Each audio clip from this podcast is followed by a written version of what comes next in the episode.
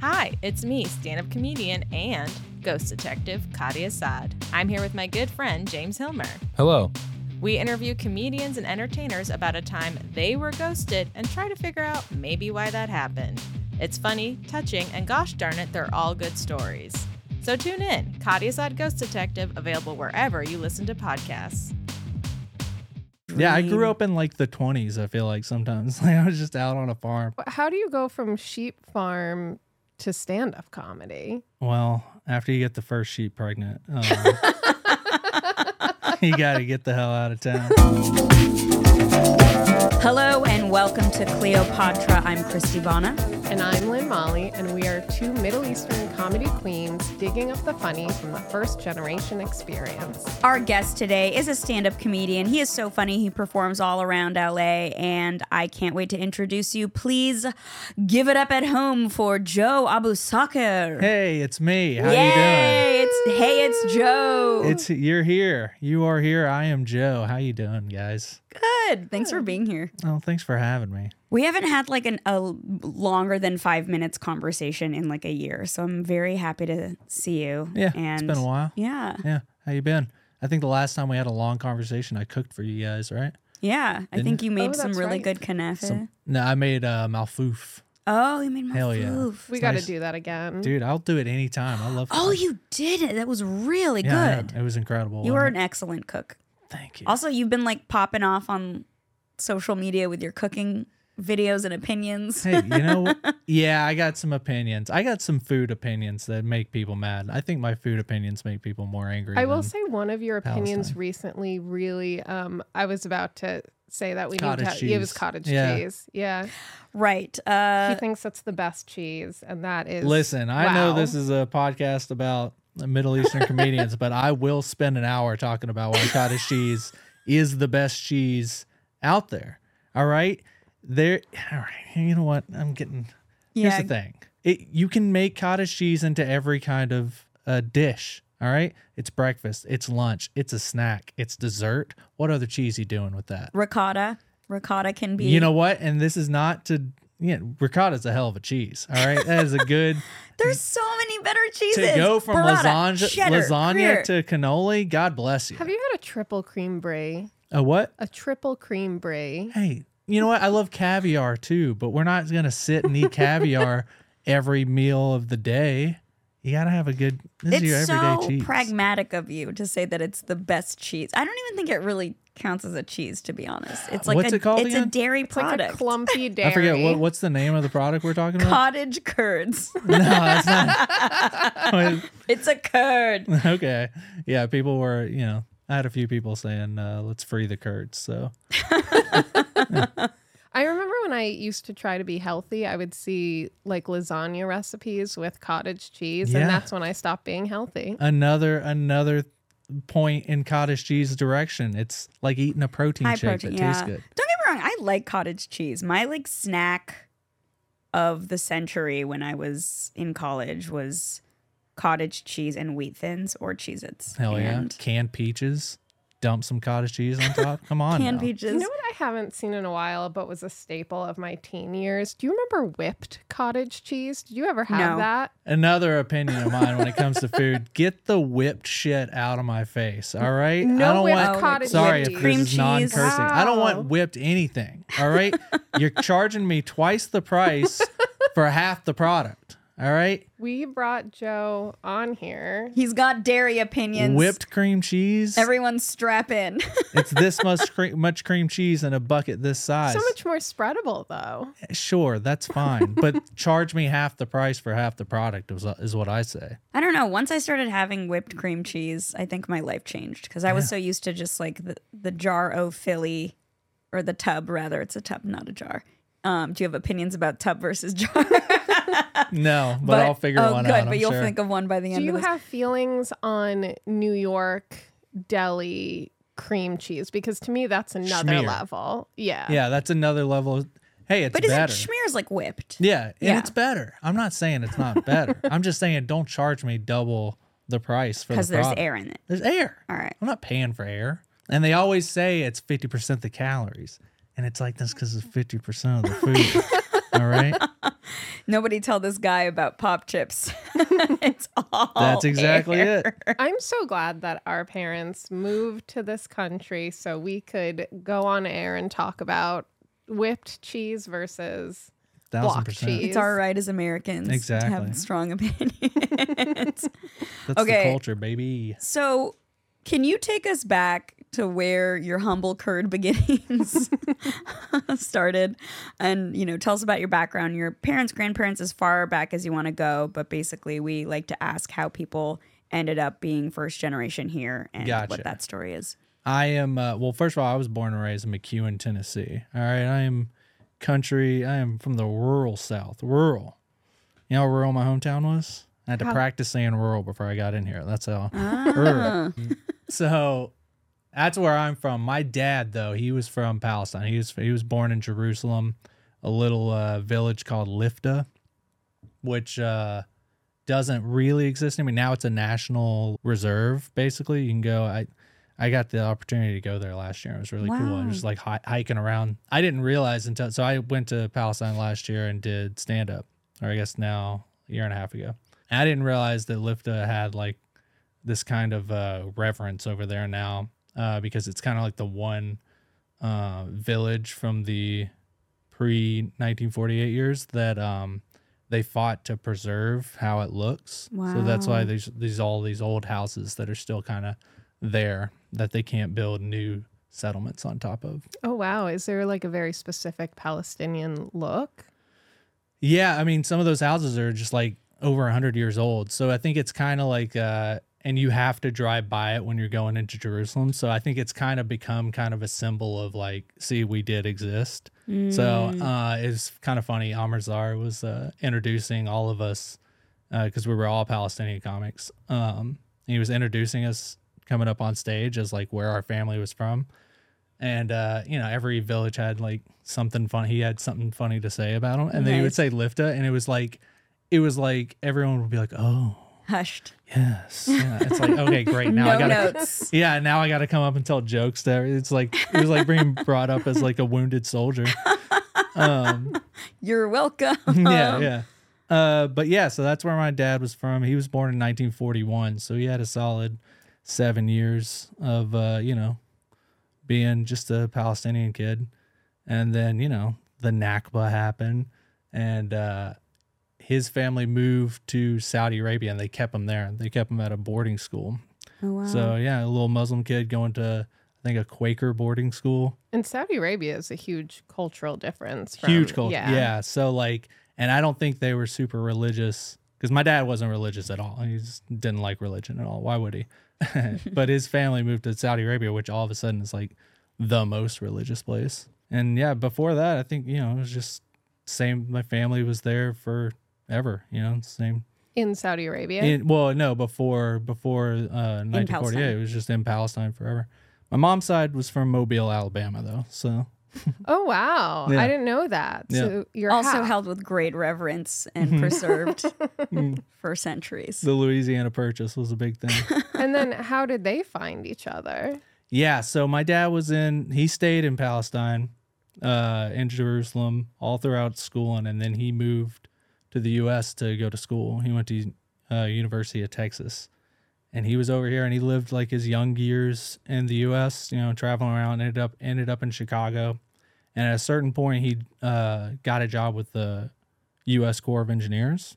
Ah, another engineer. Another engineer. Yeah. Ding- My we should have one of those Trader Joe's bells when they ring and like ding ding ding. Yeah. we should play first generation bingo. he was to be fair to him he was a he was just a pilot in the for the corps of engineers he was a civilian guy Got and it. he went uh he moved to saudi arabia because his family was there to work for the corps of engineers and that's where my granddad on my mom's side was stationed and he got hurt or something and my mom went to go visit him and that's where my parents met Wow, she met him in Saudi in saudi arabia. Arabia. isn't that crazy yeah Wow. country girl from mobile me- meeting in saudi arabia How was Saudi Arabia for a southern woman? Well, I mean, I think she was a she was a very pretty uh, young blonde. So my dad found her right away, and uh, He found her quite all right. Yeah. Thank you so much. and uh, it's so funny. Yeah, I think um, it's so funny hearing my mom talk about Saudi Arabia back then. She was like, I don't know why people are like talk about how they didn't treat you know women well. And it's like, well, yeah, you're we're a pretty young blonde girl, you know, Right. like it's not the same. So uh I think it's kind of like how like Dubai is today, you know, like people are like Dubai's fine. It's like Vegas. It's like, well, yeah, that part, you right. know? All, all these white people writing with notes back, and they're like, "It, it was total. I was treated completely fairly." Yeah, yeah, And exactly. You're like, "Yeah, you had a lot of money. Yeah. You were American." yeah. So I think you know is it was also just a different country then. It was just like a it's a very small new country. Still is kind of right. I remember my dad worked in Saudi Arabia for a little bit, and he, similar to your dad, very non-religious, and he had a lot of trouble with the culture. Yeah, I do remember when we when I was like three. I've only been over there once. We went over there to visit, and uh, I remember my dad getting pissed because he got a ticket for wearing his shorts too short. Finally, a man getting ticketed for it. he was so mad. I got in trouble for that in middle school. Yeah, I was like, "What? Mm-hmm. A, a middle school girl." Yeah, I I, don't think they have them anymore, or they don't have the power that they did then. But they, yeah, there was like the religious police that would just walk around with sticks and just yell at you for like whatever, Yeah. So like 1970s and 80s NBA was also banned probably for Yeah, all the short probably. shorts. Yeah. That's nuts. Wow. Okay. And so they met in Saudi Arabia, and then And then they kind of, I I think my dad started working. You know, it's funny. He started like doing like import export, which is like the classic Arab move. oh yeah, Uh, Yep. Also know. on the bingo. yes, Boy. Board. Yeah, import export. His Ahmed Al. Qadri's uh, grandfather was into that as well. My Of course. grandfather, Pahlavi's. Oh, also. yeah. Oh yeah. Pallavi, yeah. if you can figure out a way to buy shit and sell shit and send it over here and bring it over there, I think yeah. I mean that's the classic move, right? I don't know why we're doing comedy and not like upmarking spices.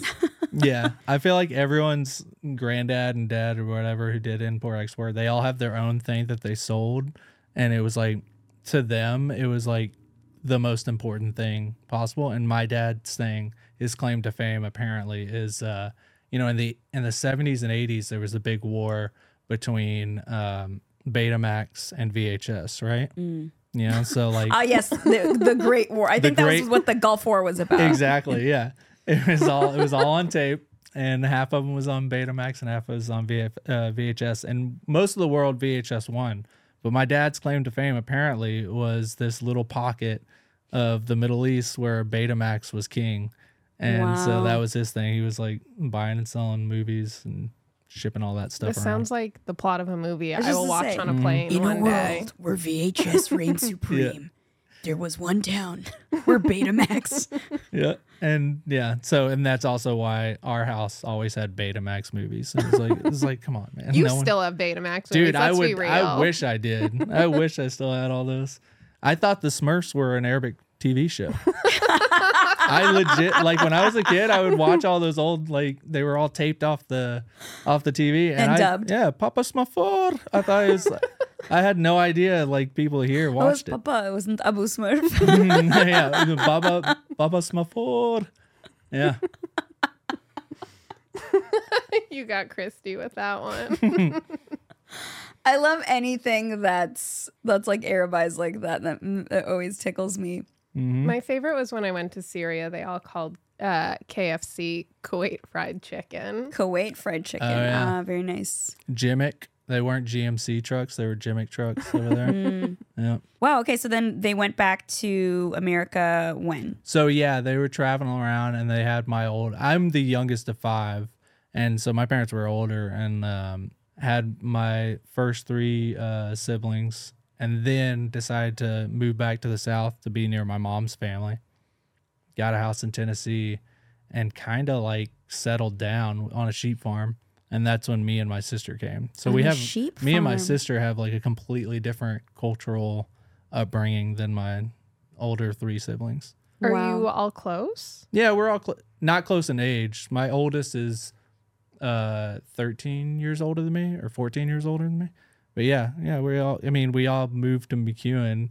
We all lived in McEwen and we were the only like, you know, Middle Eastern family, you know, so and we were in the middle of nowhere.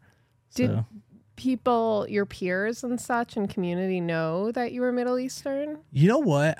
I mean, yeah, obviously, but I honest I talk about this a lot. It's like uh I really wonder if anyone even knew like people my age, anyone even knew what Middle Eastern was until 9/11. Like 9/11 happened when I was a freshman and I was going to a new high school cuz I went to like the Catholic school K through 8th. And uh then 9/11 happened like a month into it. And I think before that everyone thought my dad was like Cuban or Italian. Wow, and they just started paying it more attention to Yeah. like, oh, that name sounds dangerous. like it's yeah, that name sounds like the news. Yeah. Did you feel a need to hide anything? where I grew up was like super rural. So there was already like racism was already like a story there, you know, like with black people, obviously. So I guess I learned about racism before that. And then, that happened. It's like you see it happen directly. But at that point, I remember always feeling like the only time any kind of racism would really hurt is if it would.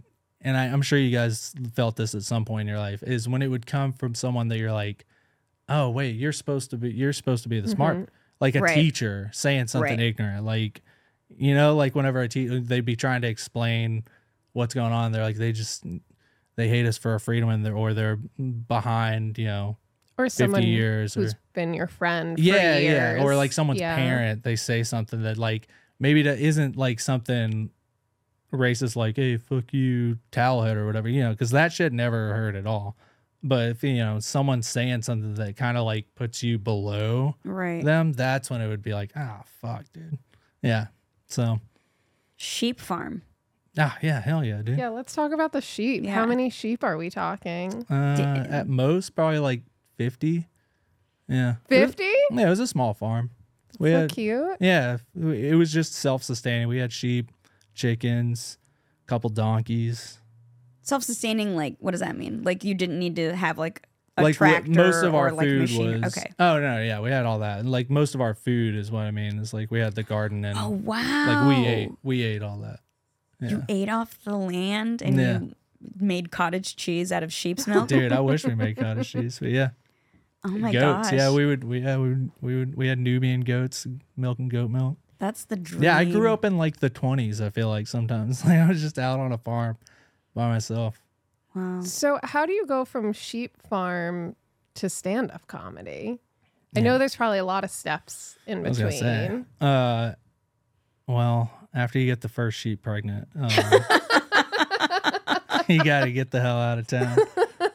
You're not welcome anymore. yeah, we were out there, but my parents they had traveled all over, and they were always like, "You gotta get out." You know, my parents are always like, "When you're, you you need to leave." You know, don't That's stay good. here. Yeah. Yeah. So I feel like my parents also very much gave me a spirit of travel from Yeah. a very young age, and it's because they did that. Yeah. So I mm-hmm. think I think that's an immigrant thing too. Yeah. It's like because they came here doing that, you know, unless they came here and they start a business and I guess the expectation of like you have to stay and do this business. But I never, that wasn't, we had, we had the video store. That was our business local. The You- Betamax.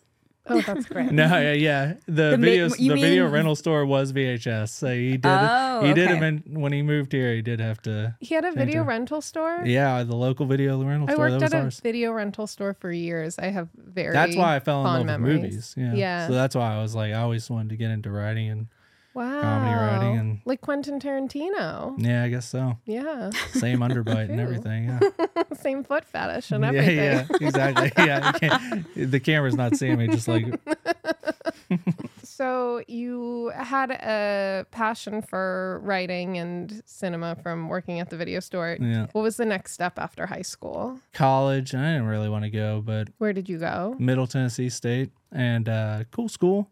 Yeah, I was there. I really wanted to get it done quick though. I was ready to. Move. I I had decided like pretty early I was going to move out here.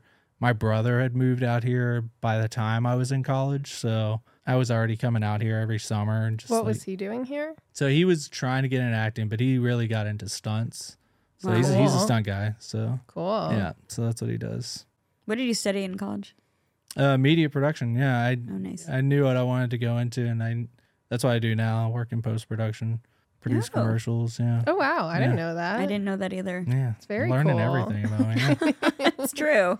I had your cooking, and I'm like, I I know enough. you, did, you guys saw the cottage cheese and then I heard comments, and you were exactly. like, I was like, "That's I don't all want to need learn know one about more this guy." fucking thing about this guy. That's really cool. And do you, and you're still doing that right now? Do Mm-hmm. you feel like it like dovetails with stand up or You know what it does is it gave me a reason to come out here. Which you know, did you guys start stand up in all L.A.?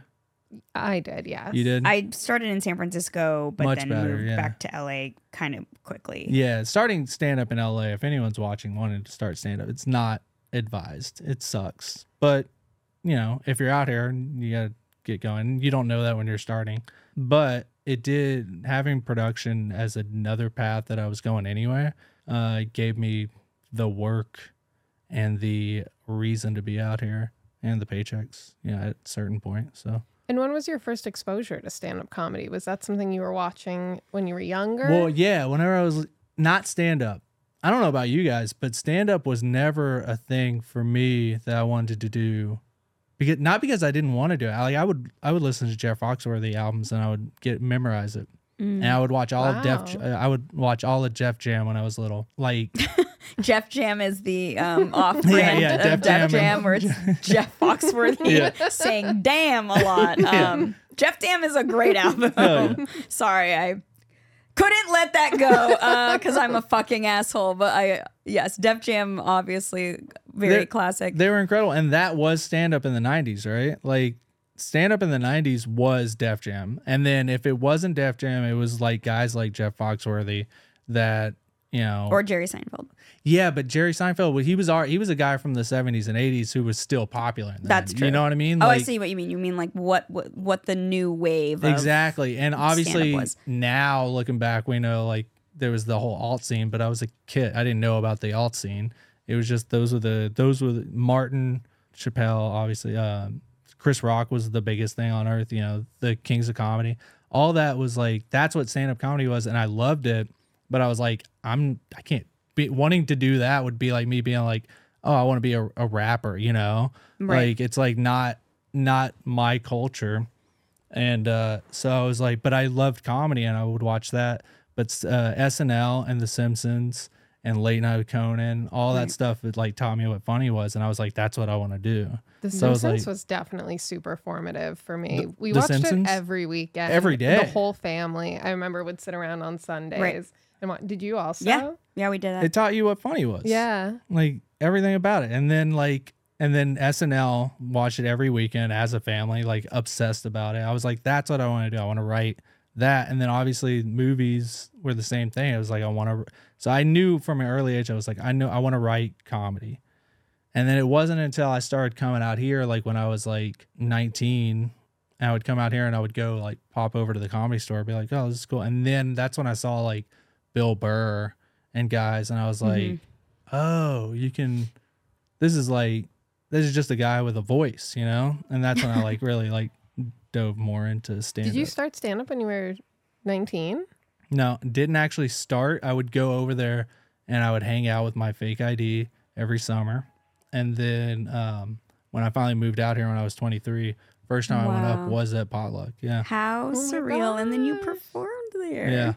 That's really cool. Yeah. So, how old were you when you actually first started? 23. Yeah. 23. Okay. How do you feel like the scene in LA changed, like from what it was then when you first started 10 ish years ago to what it is now? Like, Uh, obviously, it was pre TikTok, it was pre Instagram, but just I wonder what your So I've perspective or how your philosophy about stand up kind of evolved. Okay, so these are my stages of LA comedy. Was first was me coming out here when I was like 19, not doing it, but checking it out. Like going to the comedy store those years. First of all, the comedy store was not cool. Up until like 2012, it was the stepchild, you know, like no one hung out there. It wasn't sold out shows. It was a joke that they made every night. Hey, you never know, Chris Rock might pop in. That was they would say that as a joke because that's not gonna happen. Wow. Do we know when the comedy store originated? Well, it, I Well, the know in the 70s. 70s, but, But in I'm the 70s, it was like Robin Williams Yeah. was, you know, and But all in 2007, yeah, 2007, Oh, there was like a 2007, 2006, 2007, when I was first like coming out here. there was a dip.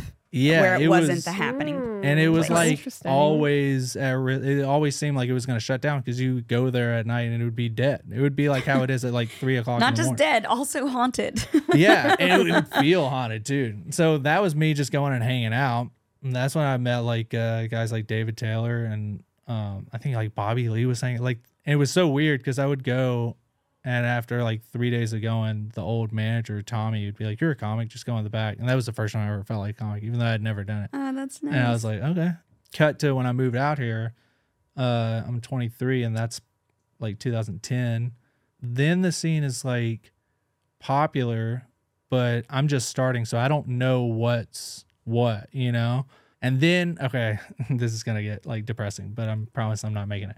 My dad died in 2011. okay. So then I took like three years where, or two years where I'm like, okay, now all of a sudden I got a kid that I'm like raising. I'm working as a PA. I'm stressed.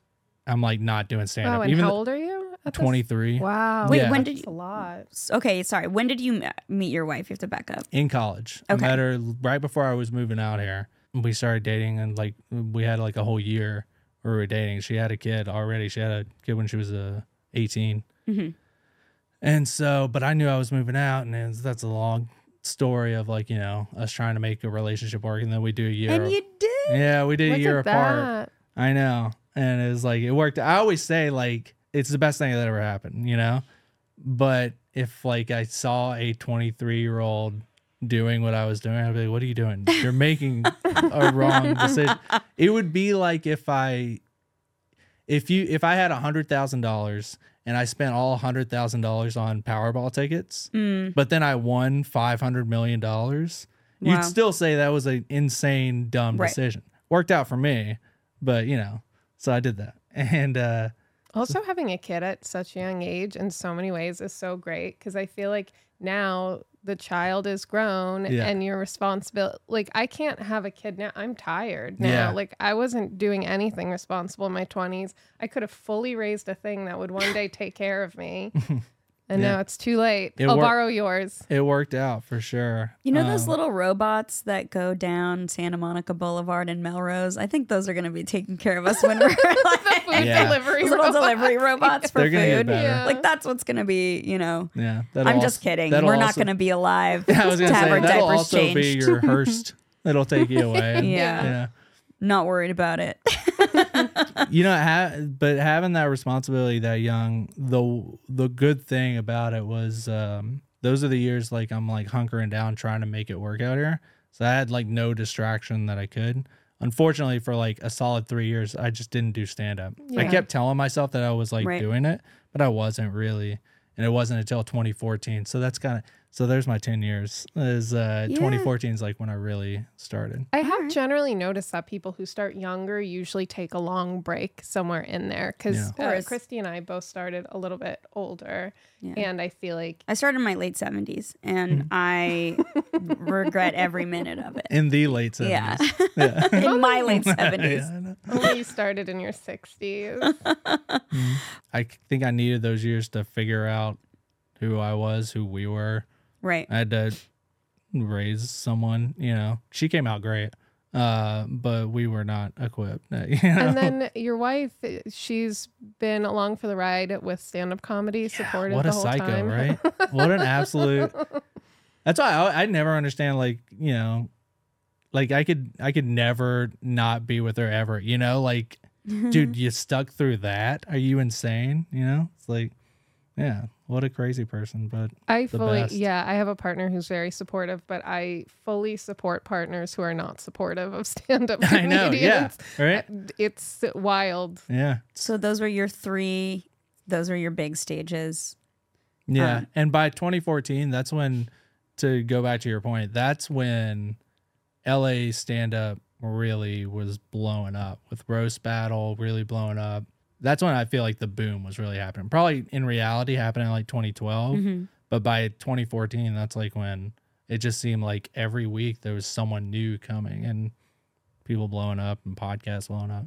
And we're still, I think we're still in the boom. I started in 2016, and I think I've seen a huge shift pretty much from before the pandemic versus after. I think LA. I think LA comedy uh, was in a huge boom up until 2020, and then 2020 was at its worst, or 2019 was like it was getting too much. You know, there was too many people in LA trying to do stand up and like trying to be. The comedy store at that point was just everyone's just there. I stopped hanging at the store during that time. It, just, it was just like constant, like everyone was there all the time, just like hanging around. And then the pandemic happened, and a lot of those crazy people moved to Austin. And I know I say that, and everyone thinks I'm like shitting on Austin. Austin's awesome, but uh, a lot of crazy people did move, and LA got better for it. I think. I also think the scene changed a lot because of um, the internet increasing the demand for Yeah. stand up comedy. I remember when I started stand up, I had this great show in a backyard that I ran with Amy Silverberg, and we used to have like Nicole Byer on it. We could get anyone we wanted. We had Atsuko. We had so many big names, and it would be like we would be hand texting our friends. I would be driving people to the airport so Yeah. that they would show up to our shows. And now all my shows just sell out without Oh, brag about I mean- it. Why don't you? everyone's very thirsty for Yeah. Arab comedy, but it just there has been this huge shift where I feel like before nobody wanted stand up comedy and now audiences really do want stand up comedy, but then at the same time I feel like it's introduced so many more comics Mhm. that now it, it's almost too popular now. Yeah, I th- I still think it's better. I think it's better than it was pre-pandemic. Right before the pandemic, it was a weird thing where there was too many stand-ups and not enough audience. Now I think we have a better balance of like I you're right. so. The audience is there now finally. We're, I think I think everyone got thirsty during the pandemic, you know? Mm. Pandemic sucked. Actually, I take that back. Pandemic was the best thing that ever happened to me. what happened during the pandemic? just I don't know. I I love I obviously the pandemic was an awful thing and it was like it sucks people died. But for me personally, uh I needed that um that break, you know, like that the work from home and the and like the, the stay at home. Everyone, I don't know. I feel like stand up in LA and a lot of con I, people that I was friends with for a decade, we got closer during that time because we weren't doing stand up. Mm. I feel like a lot of people got became better writers during that time because we took a, a year to live our life and figure out new stuff to write about. Did you do any Zoom shows?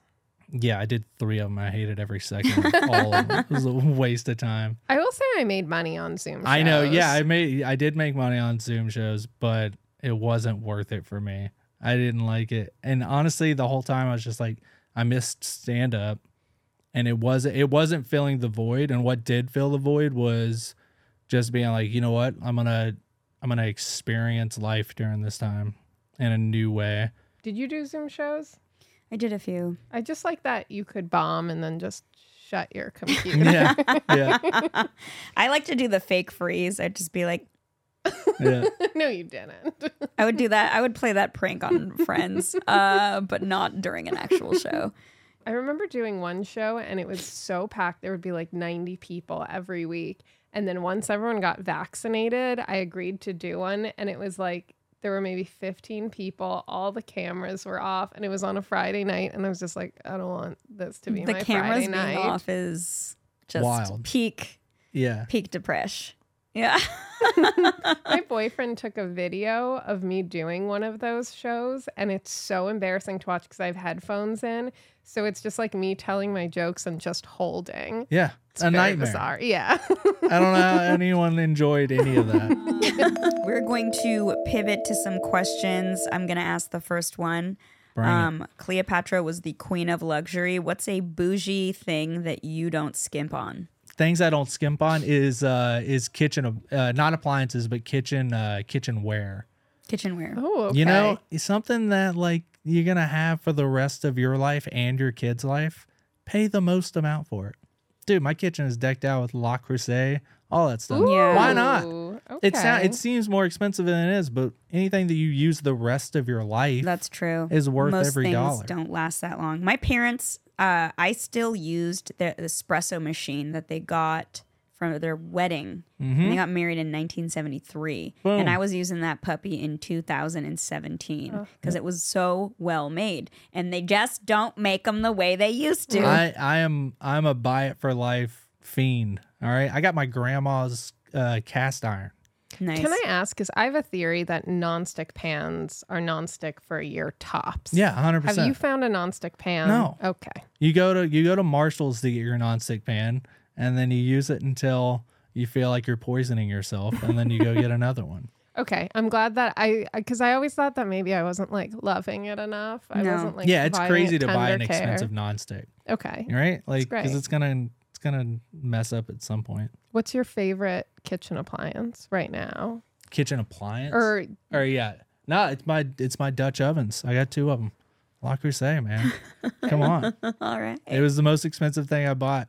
And it was like I remember that buying that and buying my first like mattress that I bought for it. I remember those were the two things that were like, Yeah. oh, I'm an adult. Hell yeah. It's working out. Oh, and, and buying glass Tupperware. Oh yes, Dude. Glass Yes. Tupperware, yeah. That's That's a- a, that's a- game changer. That's an adult that's an adult Mhm. time, you know? Like no oh, more not- spaghetti steam. No yeah, no more eating out of cottage cheese containers. Oh yeah, that's next level. Yeah. We still actually have a surprise. We have a lot of nice glass Tupperware at my house, but we somehow still f- manage to use Ye- yogurt containers for soup. I say I save those for when I'm giving away food. yeah, You know? good idea. Get it out of question because my parents do this and it makes me bonkers. They will put things in Tupperware, but they won't put like a lid on it. Oh, they Oh. do they do the saran wrap thing? Or like they that? won't even, they'll just, and I'm like, Wild. hi, No, it's Wild just behavior. drying out. No, that's head on. and then, yeah. That's crazy. I grew up like this. And then my boyfriend saw me do it and he was like, this has to go. No. This behavior is done. My mom's thing, she would do the like cottage cheese containers and butter containers and all that. But she would also she was a, a Ziploc queen. Mm. She'd be Oh. throwing everything in Ziploc. That's a very le- white uh, 'cause thing. Zip, Ziploc full of grape leaves. It's crazy. yeah, we, we go heavy on the Ziploc as well. But the mm. most frustrating is when you think you have cream cheese and then you open up, it's malacheya. Yeah, hell yeah. You're like, great, we got malacheya, but we don't have the cream cheese. So what are we gonna do? Um, next question. um, my super super white um, friend told me that his dad um, put like leftover pasta in like a plastic shopping bag. Wild. That's the most bootleg thing I've I ever love it heard to in be my honest life. Because you can just Like a you can put it around your neck and just eat it Yeah. straight out of the bag. Wow, too. it's a bib and a plate at the same time. Spaghetti and Ziploc bags, though. That was another thing my mom would do. I don't know. I didn't. I never understood it. so unappetizing. Something about it. It would fit in the fridge. She knew how to. Would she eat it out of the Ziploc bag? No, we were we were uh, warm everything up, and Mhm. we're having the same dinner three nights in a row. Family. Hmm. Again, that's a farm farm life thing for sure. Um, okay, so Cleopatra viewed herself as a living goddess. Mhm. Tell us about a time you felt supernatural or godlike, or tell us about a weird, random, useless talent. Dude, I know we're talking a lot about food, but um, last year KTLA, I don't. You know what I'm? I know you're about to say. Yeah, Yeah, out of nowhere, I got like an ad, or maybe it was in the paper or something. I saw they were having a pie fest. Like it was a whole day at UCLA. wasn't it KCRW though, or was it KTLA? It was KCRW. right. Sorry, Because I heard about this on the radio. I heard about a pie contest on the radio. Yeah. So yeah, they had a whole pie contest, pie day. I was like, oh, that sounds awesome. And then I saw at the bottom of the ad, like you could sign up and make your own pies. I am not a baker. I've never made a pie before. Um, you know, except like, you know, basic ass like key lime pie or whatever. And uh, I was like, I'm doing it. I don't know what what got into me. I was like, I'm doing it. It's, it was like a week away. And uh, I woke up I got up the night before and just uh you know what all i did was i took my malfouf recipe and i was like instead of rice i'm gonna put all the lamb and all the spices and all that stuff and i'm gonna put it in pie form Oh, brilliant! You made a savory pie. i made a savory pie. you also pie made a diversity pie. yes i did and I- KCRW probably ate that They- up. Oh, Gobble gobble. uh yeah got third place in the kcrw and yeah i did feel like a pie god that day it was incredible Honestly, can't believe we have a third place KCRW. i'm gonna be honest with you I can't believe you I didn't use that as your first. credit. Like What? this next comic won third place at the KCRW pie yeah it'll contest. eat me up inside every every day that i didn't get first place that's why they said mine had the best flavor though so Yeah, of Oh, course it did. hell yeah Of course it did. Of course it and uh, Jake Gyllenhaal ate it. He was he was one of the judges. Mm. So Jake Gyllenhaal, if you're out there, you're welcome. He does listen. Yeah. Hell yeah. Um, okay, the next question is what is a American custom that you've super embraced or a custom from your culture that you can't shake? American custom that I can't shake or that I That you've really embraced, other than, you know, the whole sheep farm. yeah, yeah. I was gonna say, well, yeah. You know, what? I got. I always think about like the the term American because I did. Yeah, I know about this question. Um, I always think about like what is American, and truly, all, I always feel like the things that like immigrant families do is the most American thing. Like, what is what? I know I, that sounds like I'm like.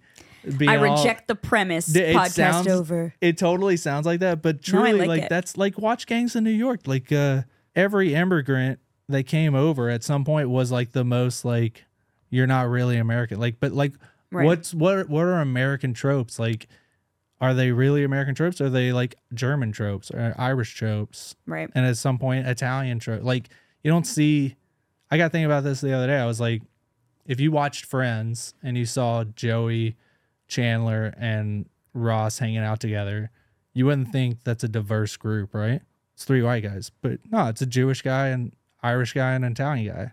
You go back a hundred years ago, that's like a super diverse show. Wow. You know? I never even realized that the three of them had different cultural identities until right now. yeah, because they don't, because they're three white guys. It's like the whitest show ever made. But they also look all exactly the same to Yeah. me. They all actually got friends through NBC's diversity scholarship. And Yeah, so yeah, I actually do think NBC co- thought that they, They were knew. diverse at the time, but no, So- that's a that's an excellent point. So I always think of it like that as like, you know, like, because again, you could ask like uh, Italians, like, you know, the loud families or whatever, Irish families. I grew up around a bunch of Irish people. It's like super like rowdy parties and stuff like that. And, you know, Arabs, we yell at each other even when we're happy. You know, so, uh, but yeah, all of that to me is very American. And then I do it all with a southern accent. So it confuses people. I went to a mall in New Jersey that is called the American Dream, and it's this giant mall. It's the type of mall that has like skiing and like an amusement park, It's Dubai. basically.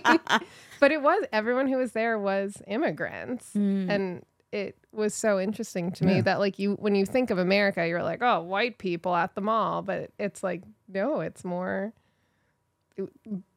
We want it more. yeah. That's all it is. The whole country is like that. So I, don't know, I never understood like people that are super anti-immigrant. It doesn't make any sense. You were that, Right.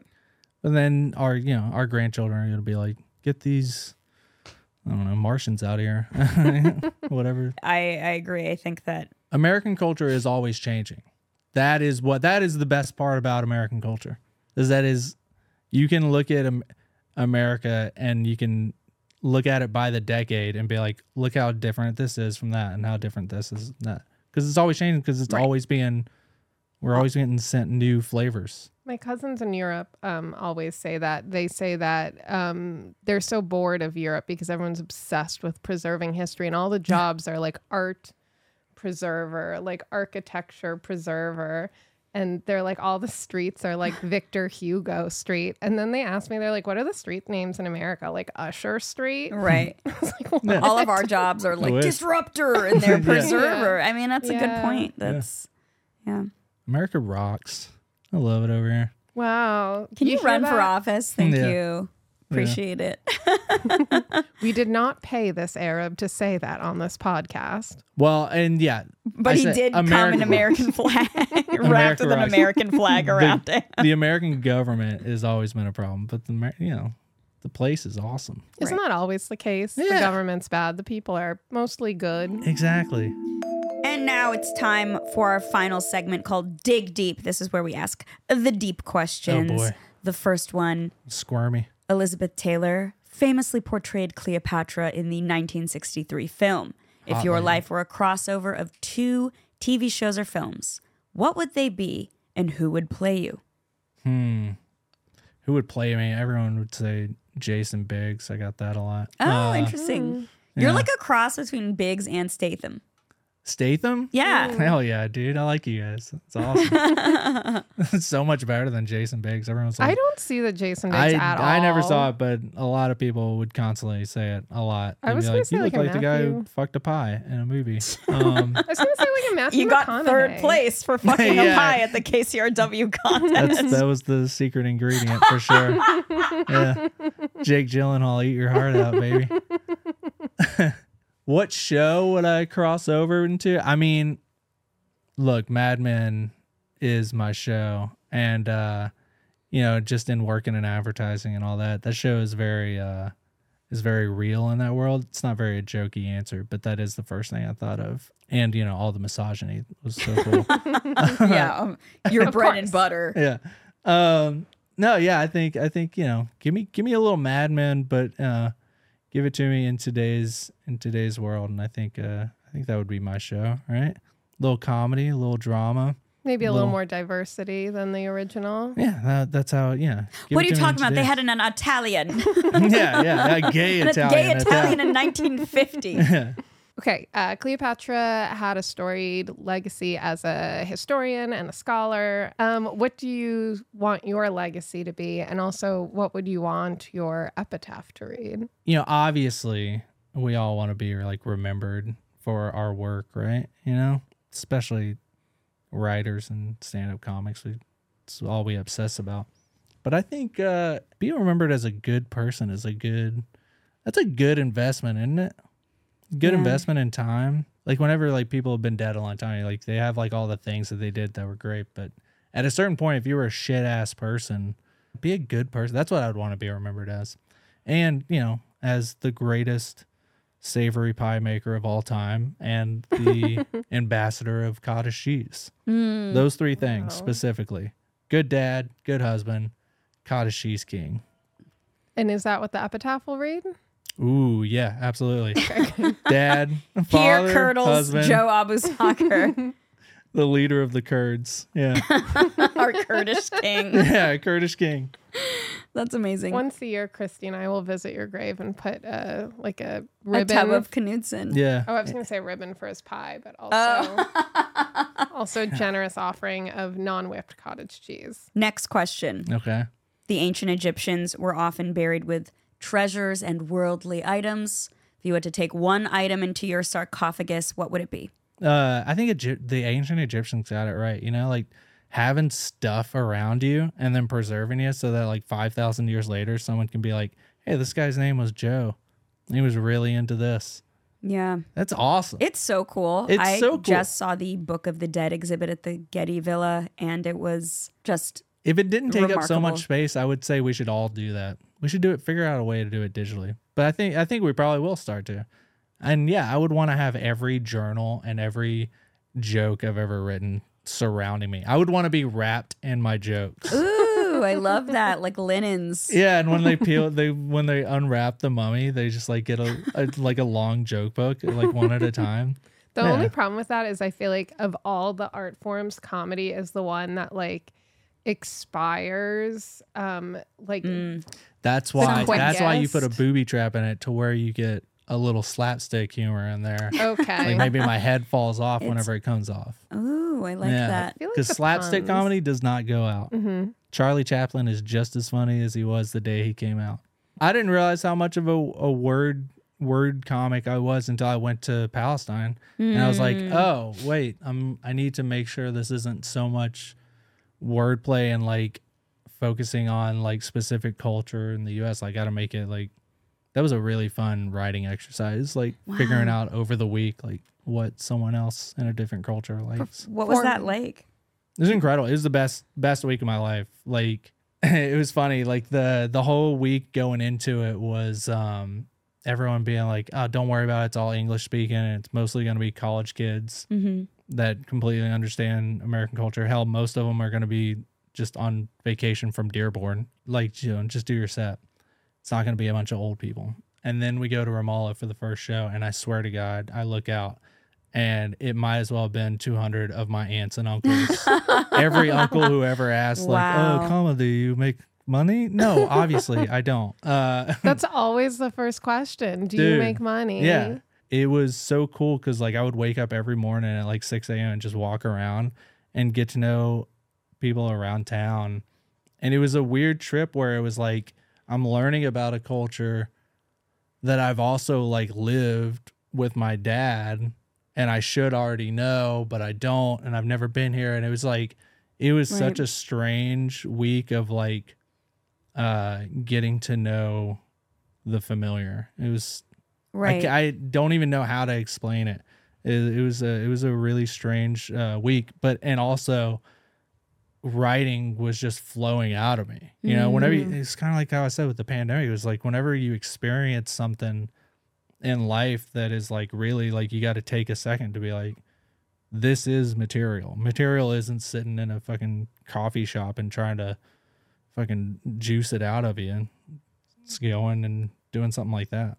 I think breaking routine is absolutely the most powerful thing you can do for creativity. Yeah, it flows out of you at that point. So it was a mm. weird week of like emotionally for like the family and my, you know, where I come from and also just creativity and how like, you know, that life experience was like flowing out of me. it's always so weird to go back to where your parents are from. I, the first time I went back to Egypt, there were so many weird little things that clicked as context for why we are the way we are. Like, I went to a, an Egyptian church my whole life, and so I know how like the Egyptians be acting. Like, I know how we act, but then it's always with within the context of like, okay, this is at an in America, and this is at a, a spe- specific church, and then going to Egypt it provided so much more context where I'm like, oh, this is why everyone does this. And this is mm. why people think it's okay to triple park Yeah. in the parking lot. and, you know, oh, everyone is so incredibly generous and so incredibly kind. Like, this makes so much sense. And it was eye opening, but then also you realize, like, wow, I, there's so much I don't know. And I feel, I feel like I don't belong here at all. Yeah, yeah. It's like you're kind of stuck in like this weird middle zone, which over here you always feel like that, right? You know, so Right. but it was beautiful. I loved every second of it. You know, I, remember- encourage everyone to go back to where if you know your parents didn't come here from somewhere. You go heard to it where here first. Joe says, "Go back to where Yeah, you came from." Let me say it with my most southern accent. I encourage everyone get the fuck out of here, dude. I remember being glued to your stories when you oh, were Oh, yeah. there. Not to be a creep or anything, but I was drooling at the food. It looked incredible. Oh, dude, everyone! I gained twenty pounds on that trip. Good lord, everyone's just like filling you up every second. And yeah, it was like it was a family reunion, and I didn't, you know, with people that I'd never met. You know, so it was it was beautiful. Love it. Free Palestine. Amen. Peace. What a fun pod. Thank This you. great. Yeah, love to have you. Can't thank you enough for coming, sharing yourself with us. Thanks for and having Is me. there anything you want to plug coming up? trying to get on the road, but definitely listen to the Here with Joe podcast uh, every Monday. Post stuff up on my Instagram at Here with Joe, and you know, come out to a show sometime. that's been the episode. Um, I've been Christie Bana. I'm Lynn Molly. And I'm Joe Abousakher. Thanks for listening, everybody. If you like us, please leave a review, say something nice about us, subscribe.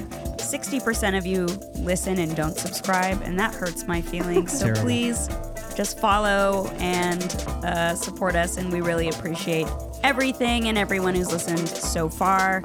Until next time, bye bye. Bye.